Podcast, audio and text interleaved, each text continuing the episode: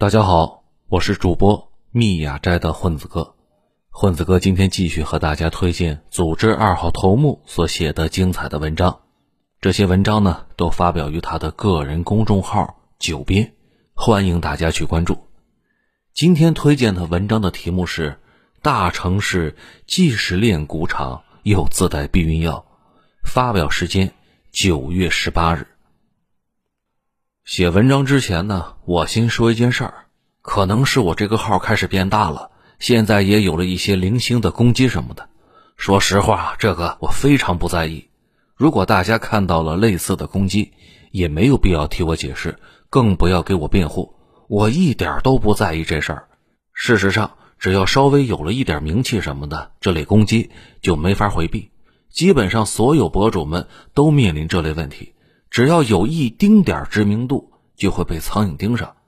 不过话又说回来了，如果都没有人攻击你，说明你们关注了一个水货博主，如此平庸，以至于都没有人嫉妒。好了，闲话不说，以下是正文。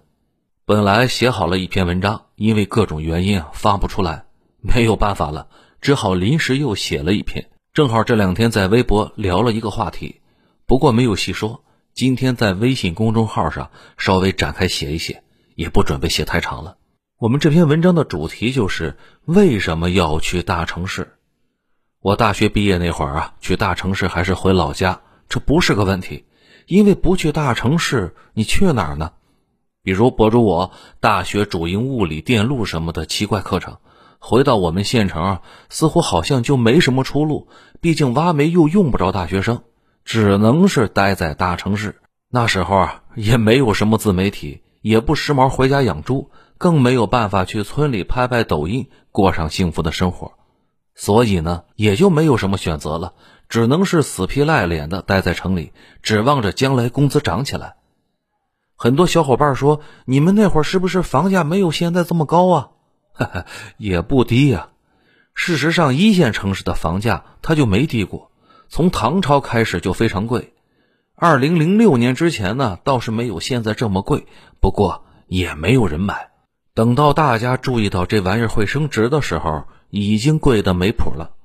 把这个问题可以换一个角度，假如现在是二零三零年，您回头去看，二零二零年肯定有什么东西在等着爆发呢。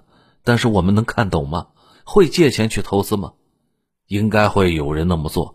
但是不会太多。回到二零零八年之前，大部分人的心态和现在的我们差不多，都是一样懵逼的。只有极少数人不小心猜对了。当然了，也有一些人确实是看明白了。那时候啊，已经有很多人去出国溜达一圈，知道国外大城市房价贵的离谱，有人就下手了。不过也不是所有人都有这个觉悟。那时候。正好是中国崩溃论甚嚣尘上的时期，大部分人好不容易跑到国外，他就不准备回来了，赶紧把北京的房子卖了。当时北京的房子也卖不上什么价，人民币对美元汇率呢又非常低，最后换成美元到手啊也没几个钱。那时候有个电影描述了北京西城区的两口子带着孩子去洛杉矶，印象中他们的房子才卖了不到十万美元，现在估计啊。能卖一个亿了吧？说了半天，还是没说为什么要到大城市。就我个人理解，主要是下面的这几个原因。首先，你的价值不是自己说了算。有个常识性的东西，很多人不知道：人生是需要杠杆的，运气和国运就是那根杠杆。国运好理解，国运上升期，很多人什么都没干就跟着上来了。咱们重点说说这个运气。如果只靠个人能力发财是非常难的，发财要靠运气，而大城市里面的运气那就格外的多。尽管我自己还没有发财，不过我这些年亲眼目睹了周围很多神话的诞生，我自己呢也经历了几件不错的事儿，都是运气占了最大的比例。这里啊，倒不是说人可以放松的等着天上掉馅饼，恰好相反，努力和进取。是给我们保底的，也就是说，对于大部分人来说，努力不一定有好结果，不努力啊，连个差的结果你都保不住。但是如果想要更进一步呢，那就需要一些复杂的操作，比如需要有人拉扯你，或者你不小心步入了一个新兴的行业，或者你不小心接触到了什么牛逼的玩意儿。世界这么大，任何东西都会有一部分人接触到。如果那玩意儿爆发了，最早接触到它的人也就发了。比如二零一零年那会儿呢，只有混得不好的人才会去做手机端的 APP，因为智能手机刚出现，势头还不明显。如果当时就入行，那就恰好赶上了这波大潮。折腾到现在，想混得很差也比较难。再或者，人生需要一些加速的通道。经历过这些年互联网大潮的小伙伴都有感触。本来不温不火的一些人，后来不小心去了什么地方，那地方呢？正好是疯狂的扩张，很快就从小兵子升成了小领导，然后升到了项目经理。正常情况下，慢慢往上耗啊，可能需要个四五年。还有更过分的呢，几年前我当时在我们公司啊，风生水起，让我离职自然是不可能的了。那时候有人在公司呢混不下去了，就去了一个初创公司。现在人家都要财务自由了，在长期看来，只要环境足够多样性。那么优势和劣势是可以相互转化的，而且你的工作成果很多时候是和社会认同相关的。呃，这句话理解起来比较费劲。举个例子，大家体会一下。之前有幅画呢，被认为是莫奈的作品，被卖出了天价，而且被大收藏家给收藏进了展览馆。后来很快的就被人鉴定出来说是弄错了，应该是有人在莫奈的那个时代的画布上画的。所以鉴定画布的时候，专家们一致认为这幅画就是莫奈那个时代的，然后先入为主了。既然被证伪，那么这幅画也就成了垃圾，没人要了。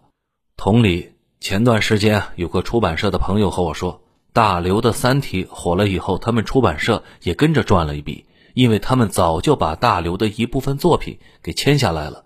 苦于大刘以前没火，那么好的作品也卖不出去几件。现在这些作品啊也跟着火了。我举这两个例子有什么用呢？相同的一件作品，在不同的场景下，卖价完全不一样。现在我们这些努力的成果，可能换个环境或者换一个评价体系，就能卖出一个完全不一样的价钱。而大城市就提供这样一种多元的交易环境，换工作、换环境都容易得多。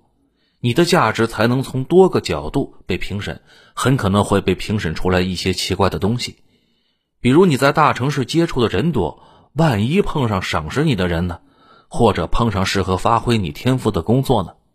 在小地方，可能这种机会啊就太少了，因为你接触的人往往层级也不是太高，他想拉你啊也拉不上去，而且小地方自带天花板。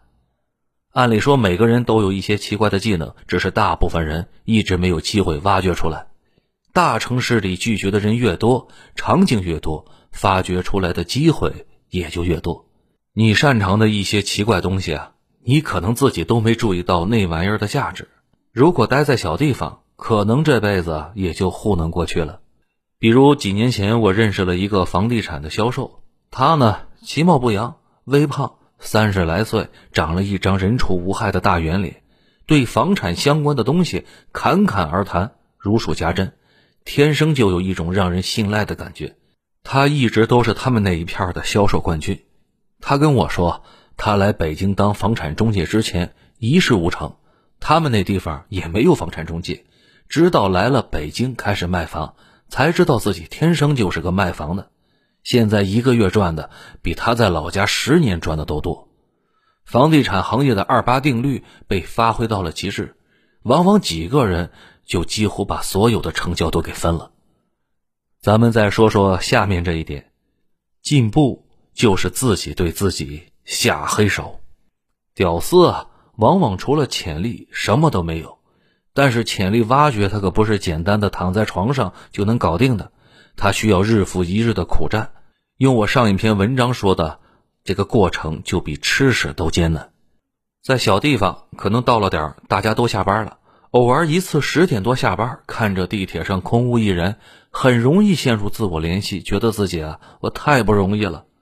但是如果到了一线的大城市，早上七点地铁就上不去了，晚上十点依旧是摩肩接踵，人人挣扎着向上的氛围里，每个人也就没有那么脆弱了，能够承担更大、更复杂的工作，成长的也就加速了。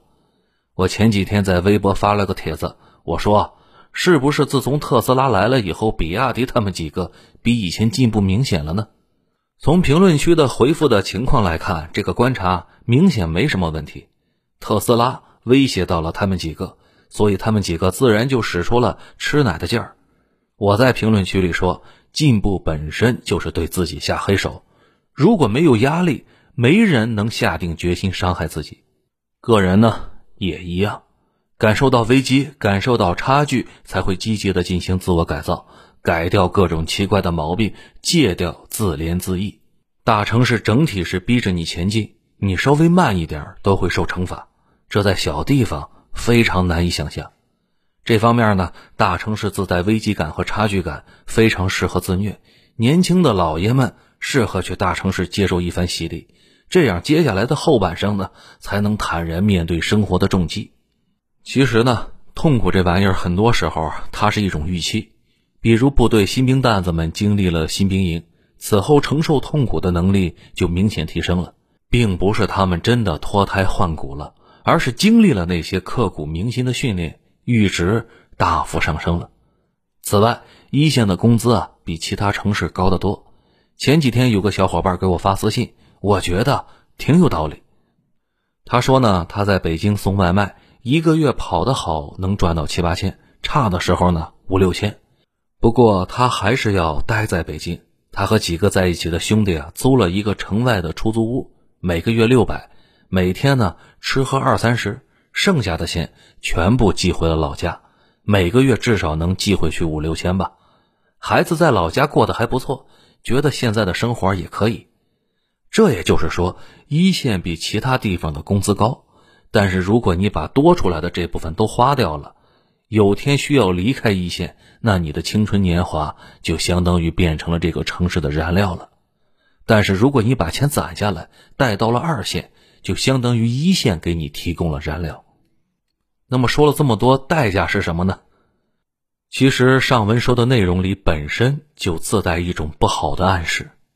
也就是说，大部分人没有办法发财，大部分人没能激发出特殊的技能，大部分人没能摊上自己的好运气，空耗了时间，最后在大城市什么都没落下，还是得退到二三线城市。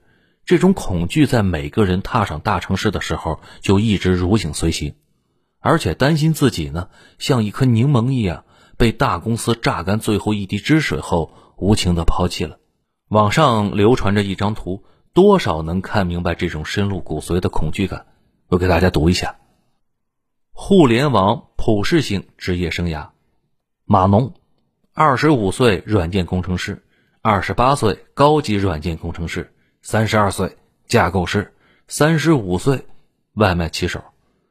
产品，二十五岁产品经理，二十八岁高级产品经理，三十二岁。